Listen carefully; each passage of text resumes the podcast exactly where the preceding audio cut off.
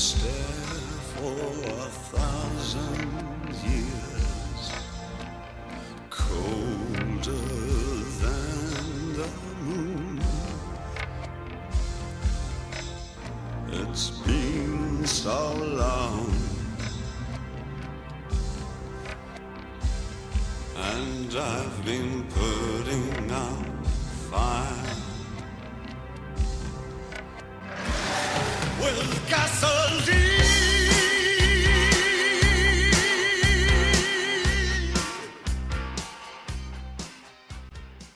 Hello and welcome to the Left Field Shout. My name is Joe Greenwood. Uh, I hope you've all been doing well this week. Um, I kind of fucked myself in that opening by playing that David Bowie song, 'cause it's like, you know, how are you supposed to follow that really? That track comes from uh, Paul Schrader's uh, Cat People, uh, but that version in particular was um, the edited version as used in Quentin Tarantino's Inglourious Basterds, um,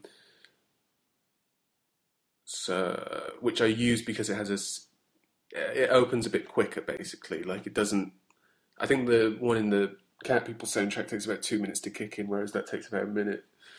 Um, fascinating, I know, but um, yeah, I just thought I'd give you a bit of behind-the-scenes details on the pod, behind my thought process.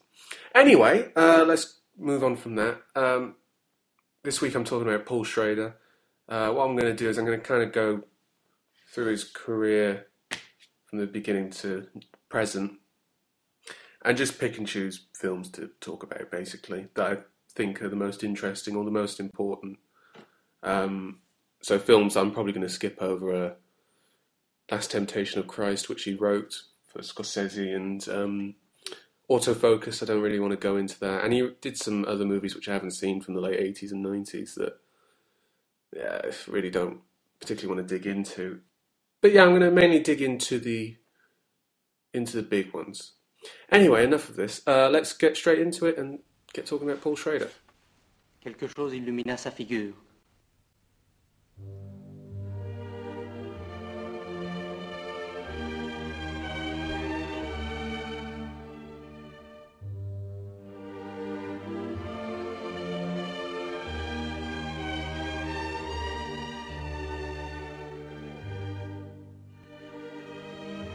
Oh Jeanne, pour aller jusqu'à toi, quel drôle de chemin il m'a fallu prendre.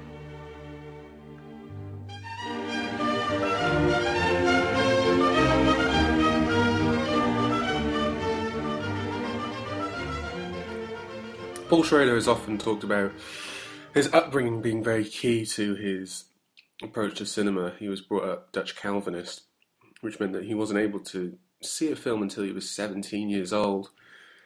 And he said as such that he approaches cinema as a more, in a more academic manner than a emotional manner. He wasn't able to build up an emotional connection as a child to the cinema and to films, um, so he could look at it a bit more analytically. And you can really see this uh, when you look at his um, reviews, because he became a, a film critic after completing an M A in film studies, working for L A Weekly. And one film in particular that he reviewed during the time that is key to his future work as a filmmaker was um, Robert Bresson's Pickpocket, which he reviewed uh, one week for L A Weekly, and then the next week, when he didn't really want to talk about anything else but Pickpocket, he reviewed again. Um, it's the key work to, it's the key influence on um, all of Schrader's future work.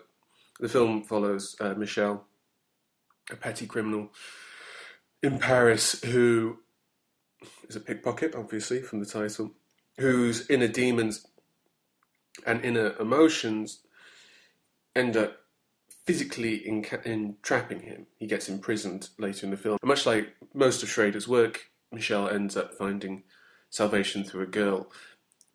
What was really so interesting about the film, and there's a great video online um, of Schrader talking about this, and I'll post the link underneath, is uh, he talks about the editing of the film, which manages to do something which cinema isn't able to do, and that is to portray human feelings and emotions through camera movement and editing, which is very difficult to do because normally, because cinema is a very external thing. It's it's not like a novel where you can actually dive into the human psyche. It relies really solely upon performance to get those emotions out. And that's what's so special about that film. And that's really what affected Schrader most, because Schrader, of course, was brought up Dutch Calvinist. He had strong spirituality. But Pickpocket was clearly a huge influence on him. And you can see that in probably his most famous film that he was involved in was, uh, he was the writer, of, of course, of Martin Scorsese's Taxi Driver. It was a script, actually, Schrader did not want Scorsese to direct. He wanted Brian De Palma to do it. Um, but he was convinced otherwise uh, after seeing Scorsese's Alice, Alice Doesn't Live Here Anymore. Um, Schrader did end up working with De Palma. He wrote Obsession for him. Uh, that actually came out the same year as Taxi Driver. But the influence is pretty obvious to see, particularly from Schrader's point of view. The, in the script, um, Scorsese brought more of a noir influence, but Pickpocket is clearly the big influence on Schrader's script. You have Travis Bickle, as played by Robert De Niro, who gets entrapped by his own mental thoughts and uh, his own feelings and emotions and his thoughts, and ends up finding salvation through two women, or attempting to find salvation through two two women. First off, uh, Sybil Shepherd's political campaigner, and then Jodie Foster's child prostitute. So early on in Schrader's career as a writer, you can see the influence of Pickpocket, and it actually continued up to his first film as a director, uh, Blue Collar, which... Um, Whereas uh, Taxi Driver dealt with, and Pickpocket dealt with, these internal issues that characters must overcome, uh, Blue Collar, instead of using internal issues, it uses external issues, because it follows um, three Detroit um, uh, workers in uh, car factories. Um, Detroit, of course, famous for their for the motor industry there, for General Motors being set up there. And the three um, employees at this factory, played by Harvey Keitel, Yaphet Kotto, and Richard Pryor. Richard Pryor, of course, uh, he, actually a very good dramatic actor. It's a shame he actually didn't do more. He was very good in um, Lady Sings the Blues as well. But instead of it being internal, it's the external issues that they must overcome, um, that those being um, uh, union delegates and the class system. So... There is that still that Pickpocket influence, but it's not as overt as future Paul Schrader films. And Blue Collar is a film that I like, but I'm not... Because, as I said, it's... The influence of Pickpocket isn't as clear as something like Taxi Driver or American Gigolo, which, I talk about in a, which I'll talk about in a second. It's... Um, I feel it's a bit of a, a lesser Schrader film. It felt like a film he kind of had to do... so that he could do future projects. Like, for example, nineteen seventy-nine's Hardcore, which, as I'll bring up quite a few more times on this episode, Pickpocket is the big influence on it. It follows George C. Scott's um, small-town businessman, um, who, uh, in the film, has very strong Calvinist uh, beliefs. So Schrader is, of course, dealing with um, his own upbringing with this. And the daughter, his this character's daughter, um, ends up running away to California and appearing in porno movies. And you can kind of feel Schrader's dealing with his own issues here. You know, he, of course, went away to California, studied at U C L A, became film studies, got his master's in film studies, and ended up making movies, of course. Of course, not to that degree. But, of course, it, uh, it deals with those Pickpocket-esque themes. You know, dealing with internal doubts, whether what you're, what you've set your life up to believe in, and, and this is what I've done with my life, and this is what... I've always believed, and then when something comes in and throws doubt in the way of it, how do you deal with it? How do you fight against it? And these doubts that start to imprison you, how do you deal with that? And this is really like the first film of Schrader's as a director that you can feel is truly his. But it's his next film that really hits that sweet spot of Schrader-esque themes, the idea of the lonely man in the world. This is something that Schrader is known for, and has continued doing, is the one man in the world having to fight against it all, and, and the world just keep pushing back against them. And that is nineteen eighties American Gigolo. Schrader has dealt with this theme of the lonely man throughout his whole career. You can really see where he starts to get into his groove with this this theme. Um, the, the film follows Julian, as played by Richard Gere, who is a uh, gigolo, a high, high-end escort, male escort, uh, who gets entangled into a murder with two former clients of his. And as this is happening, he is also dealing with uh, an affair that he is engaged in with a politician's wife. And it's up to him, basically, to try and find a way out of it and arrested without and being sent to prison, um, without ruining this woman's life and her husband's, um, and trying to maintain his career as such.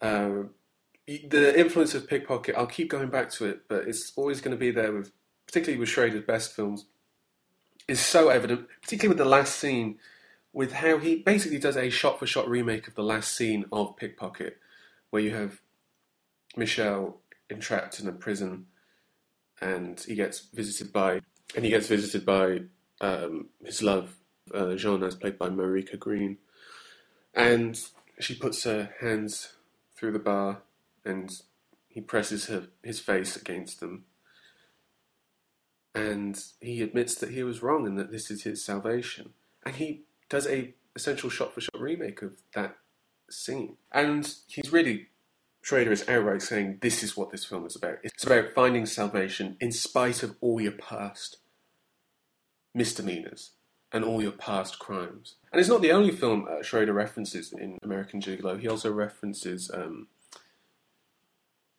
uh, Godard's My Life to Live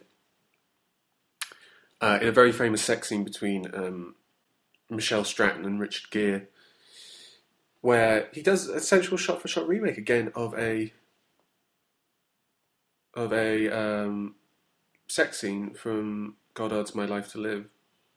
Uh, but what's really interesting about this film is how he shoots Richard Gere. He actually shoots Richard Gere in this film like a woman, like how most women have been shot in cinema. He treats him like how von Stroheim treated Marlene Dietrich. He kind of ogles him as such. And this is something that Schrader has talked about, is that the idea that cinema is actually, it's not male or female, it's actually bisexual.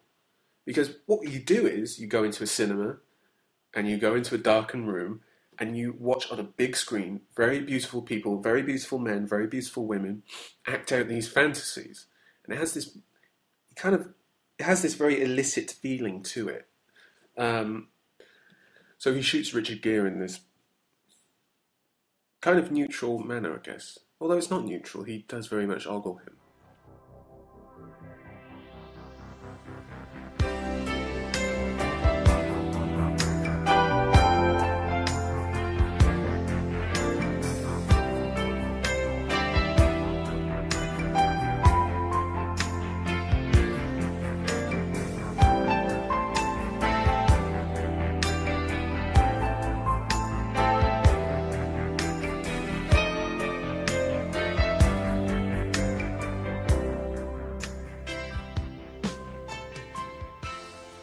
The same year uh, American Gigolo was released, uh, Martin Scorsese's Raging Bull was also released, and it was a film Schrader wrote, um, mainly as gun-for-hire work.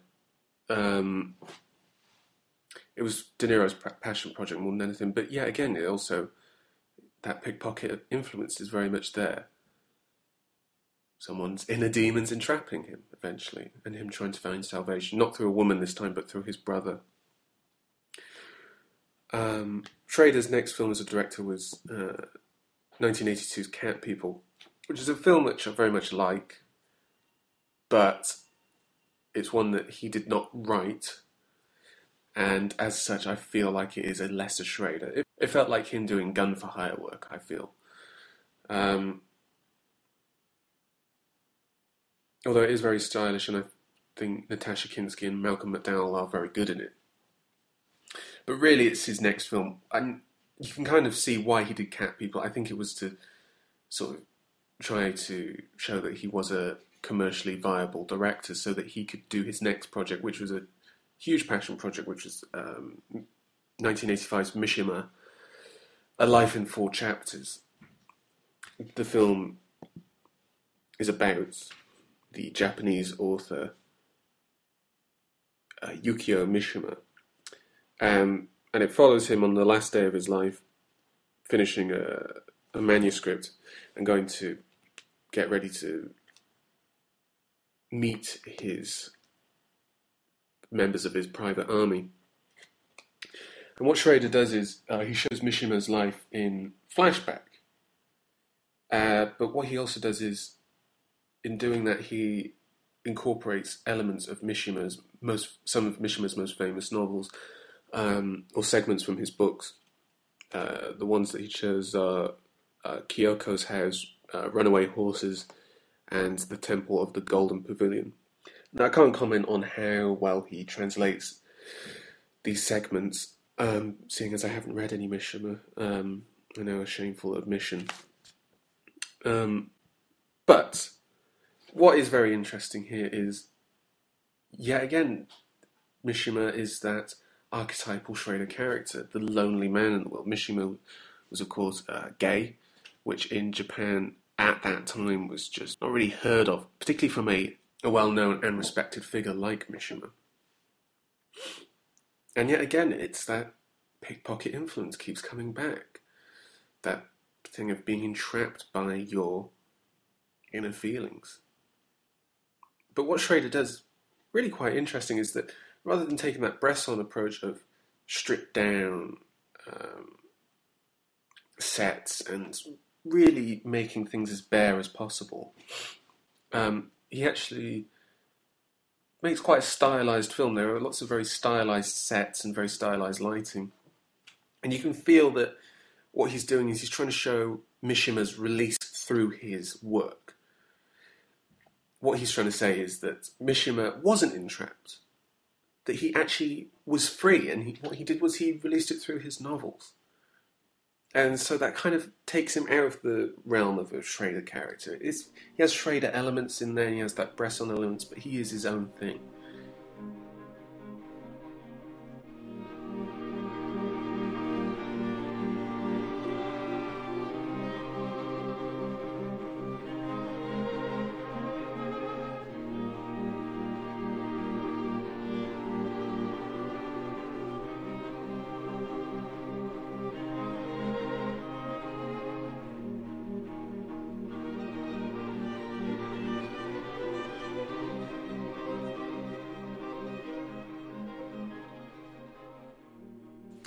Moving into the nineties now with Paul Schrader, there are only really two films I wanted to talk about from this era by him, and that's uh, nineteen ninety-two's Light Sleeper and nineteen ninety-seven's Affliction.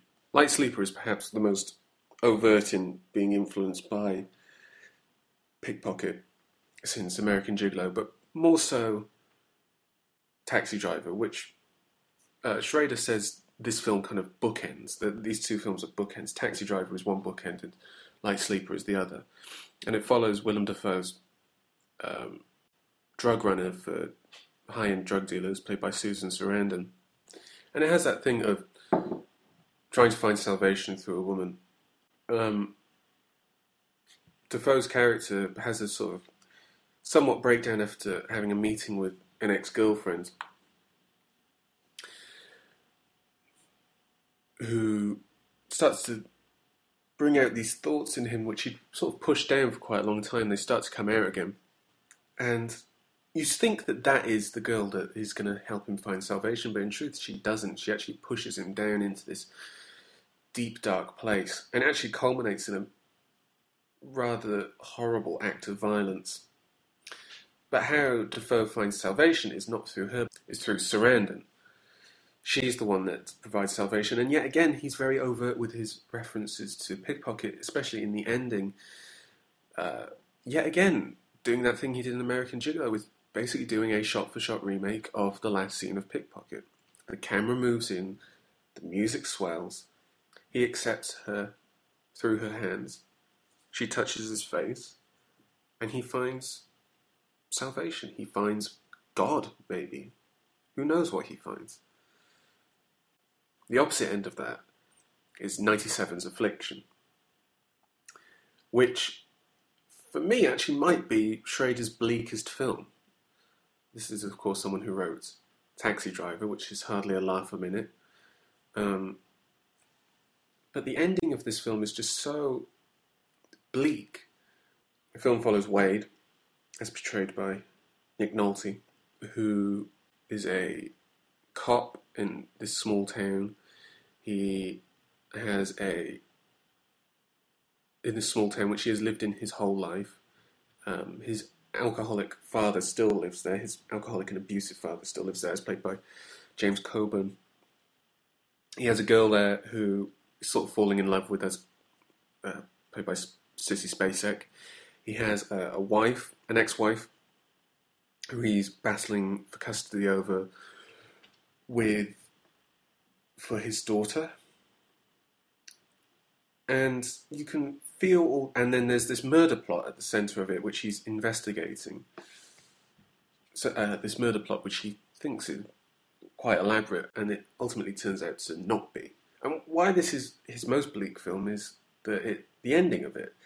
Of course, there's, as I'll bring up, as per usual, the pickpocket influence, trying to find salvation through a girl from your inner demons, but there's also the influence of Jack London, and in particular, I think, Call of the Wild, which is about inheriting the sins of your father and whether you can break that cycle and whether you can fight against it and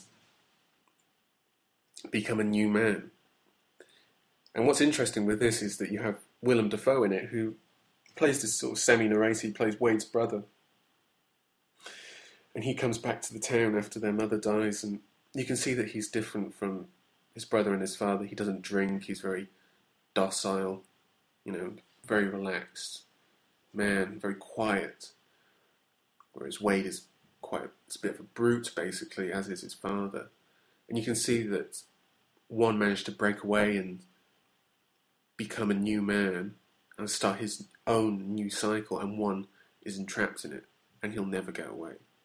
And this becomes very evident in the ending, which is just so incredibly bleak, and it's very sad. He gets, he had the chance to get away. He had, he had his version of Marika Green. As, you know, he had his way of getting out, but he just couldn't do it. He just couldn't find the power within him to save himself.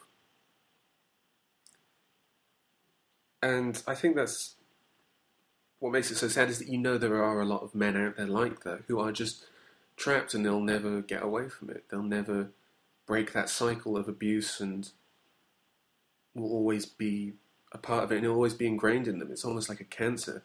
They were just built upon a cancer. And you know, it, and Nick Nolte is just so good in that film. His face is just so deep, and you can see the crevices in them, just how his face just folds up when he's in pain in that film. Because he also, the character also has this toothache, which he deals with in a rather awful way. It's just not a pleasant scene at all. But yes, Nolte's performance is just so huge in this film. It's so all-encompassing. It's this sort of black hole which other characters could get dra- dragged into, but they manage to save themselves, and he essentially collapses in on himself and becomes his father. For me, that's really the last film Schrader has done that I feel like is a Paul Schrader film. Um, I did very much like Autofocus as well. Although, uh, saying that, I'm, I'm being a bit unfair. I did like Autofocus, although they, he didn't write that, but there is also The Walker, which I thought was a very good film. And uh, as I mentioned earlier about Light Sleeper and Taxi Driver being bookends, The Walker is very much a bookend with American Gigolo. Paul Schrader has even said as much.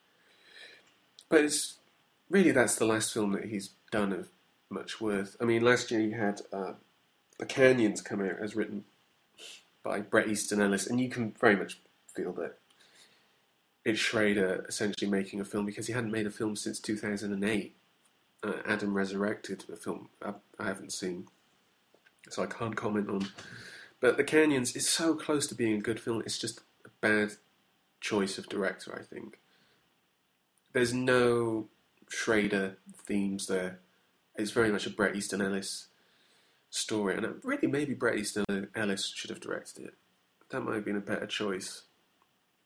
Um, although for him to direct this film, which might have even added more scorn that people would have had with it, you know, it starred James Dean, the, the porn actor, and Lindsay Lohan. So it was always had people always had the knives out for it. Um, but I think there is some worth there. It's not. It's so close to being a good film, I think. But and there are those sort of Schrader touches. You can feel some of his influences there. You can. I. I, I think he's in this film. He's quite influenced by Godard's Contempt, um, which is about a deterioration of a marriage. But it's too. I know I really like Bret Easton Ellis, but it's two people who I don't think meshed very well together. At least not on this project. Um, but yeah, I, Schrader's someone that I will always watch regardless. I just think he's a king when it comes to cinema. There's something so great about watching someone continually go back to the same themes over and over and over again, and just work on those themes over and over and over again. Really, um, it almost, almost feels like Schrader is kind of stuck with the themes that he's obsessed with. It's almost as if Paul Schrader is himself a Paul Schrader character.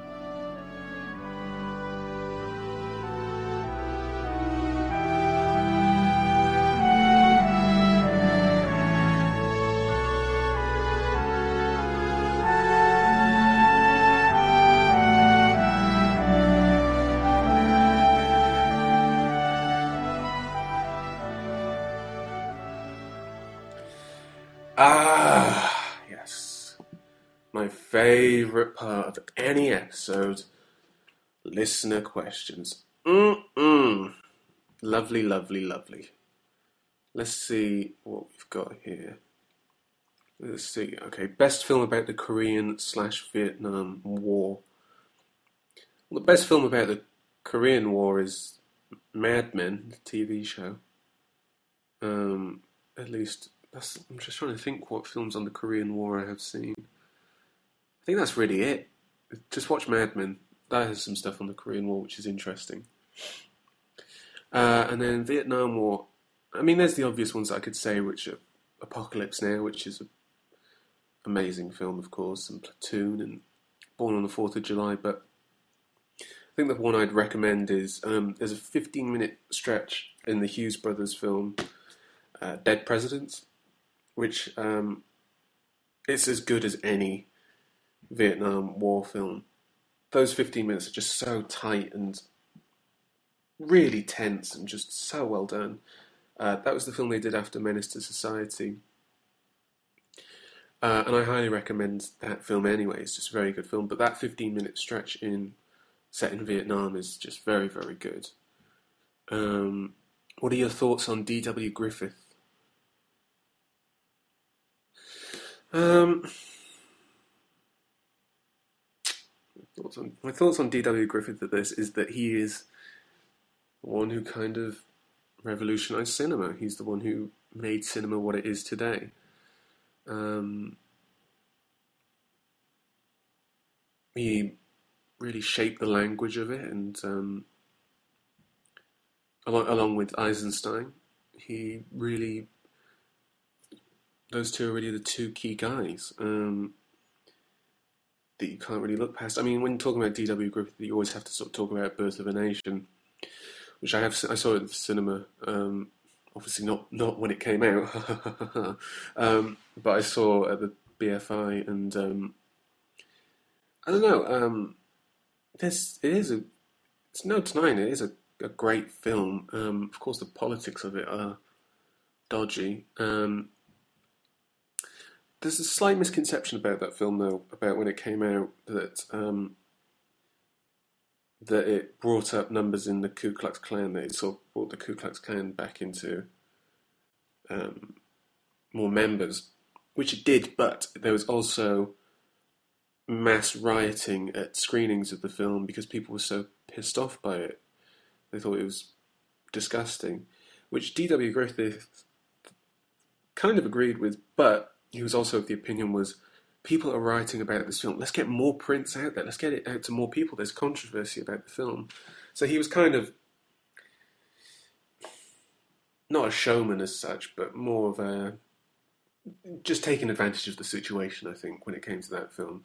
Undoubtedly, his politics were dodgy when it came to that film. But, um, yeah, that's my thoughts on it. A great filmmaker who had shitty politics. Um, let's have a look at this other one. Any films which are undeniably trash but you love? Also, have you seen Bullhead? I have seen Bullhead and I liked it. Matthias Schoenaerts is really good in that. Um, yeah, it's just good. That's, I don't know how else I can talk about it. But any films which are undeniably trash but you love? I mean, I do kind of buy into that thing of um, there's no such thing as a guilty pleasure. But, um, let me think. I mean, I guess John Waters is trash. Yeah, so I guess John Waters films. Um, John Waters. There's probably some like scuzzy horror movies which I'd like, which aren't. I guess, you know, you could say something like um, Mario Bava's um, Bay of Blood. Although there's another title for it which is much better, which they didn't really go for. It got used in a couple territories, I think in Europe. But I think here in England and America it was Bay of Blood it was released as, but I think in Italy it was released as uh, Twitch of the Death Nerve, which is just such a great title. Um, yeah, I guess stuff like that could be considered trash. Um, oh, there's a film actually that I want to see which is, I don't know if it's trash, but it's just supposed to be not that good. Um, but it's supposed to be very weird. There's a film called The Visitor. Um, which stars John Huston. Apparently it's this really weird Italian movie. There's, there's a really odd cast. John Huston plays the lead in it, um, which is supposed to be very good. I'll have to check that out. I'm just trying to think. I don't know what you mean by trash. Do you mean something like, if I said, like, I was about to say Austin Powers, but that's just a dumb comedy. Um... Yeah, I guess John Waters' films, something like Pink Flamingos, I guess would be. Do you know what film that I liked, which loads of people hated, was um, that David Gordon, David Gordon Green film, The Sitter, with Jonah Hill.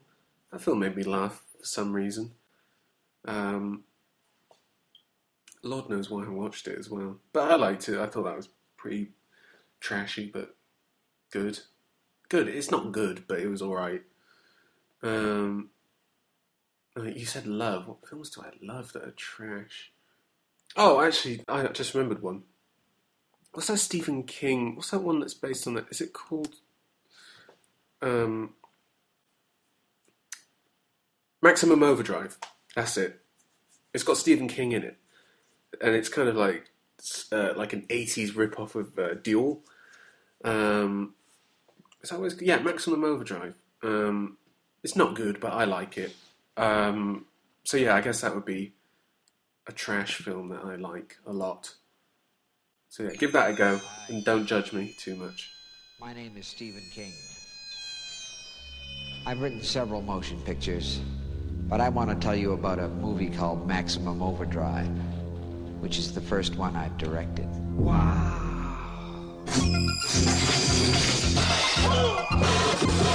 What in the dickens is going on around here? A lot of people have directed Stephen King novels and stories. And I finally decided if you want something done right, you ought to do it yourself. And who was driving it? I don't know.